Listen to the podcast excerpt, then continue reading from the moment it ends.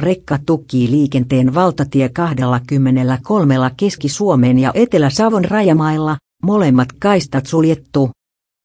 Puoliperävaunurekka on jäänyt tien tukkeeksi valtatie 23 Mylynkylän kohdalla lähellä Hankasalmen äivystävä palomestari Pentti Partanen Keski-Suomen pelastuslaitokselta kertoo, että rekka on jäänyt osittain kaiteiden päävuoksi molemmat kaistat suljettiin liikenteeltä.